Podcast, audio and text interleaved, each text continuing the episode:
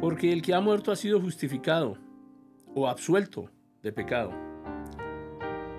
Cristo no solamente murió para pagar la pena de nuestros pecados.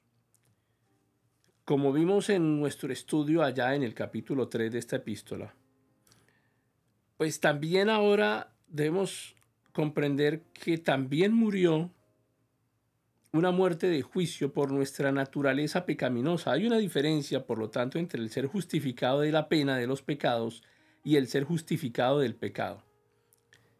Y a menos que eso sea cierto, el Espíritu Santo no podría morar en el creyente ni obrar allí, como lo vamos a ver en nuestro estudio del capítulo 8 de esta epístola de los romanos. Él es santo y nosotros somos malos.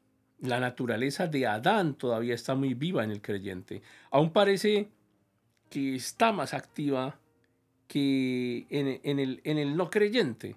Entonces el creyente es consciente del pecado en su vida y de su debilidad, pero debe ser consciente de que ha justificado, ha sido justificado del pecado mismo y que ha sido declarado digno para el cielo en Cristo puesto que nos identificamos con Cristo en su muerte. Entonces, ni la ley, ni ninguna cosa más tiene una demanda sobre nosotros. Es imposible ejecutar a un muerto. Ahora el versículo 8 dice, y si morimos con Cristo, creemos que también vivimos con Él.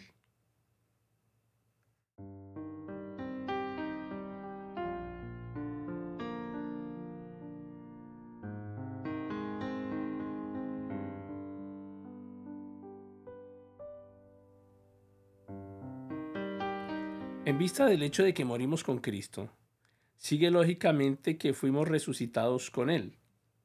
Compartimos su vida de resurrección.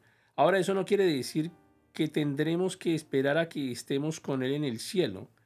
Quiere decir que ahora mismo en nuestra existencia diaria compartimos su vida y afrontamos la muerte física con la certeza de que algún día seremos resucitados.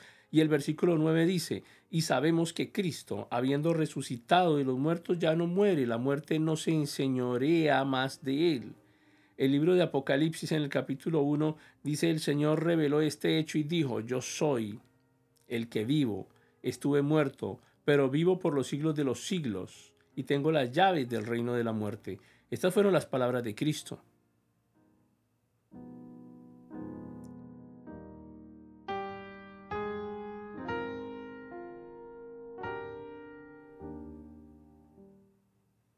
Es un pensamiento solemne que la muerte una vez tuvo cautivo al príncipe de la vida. Ahora todo ha cambiado.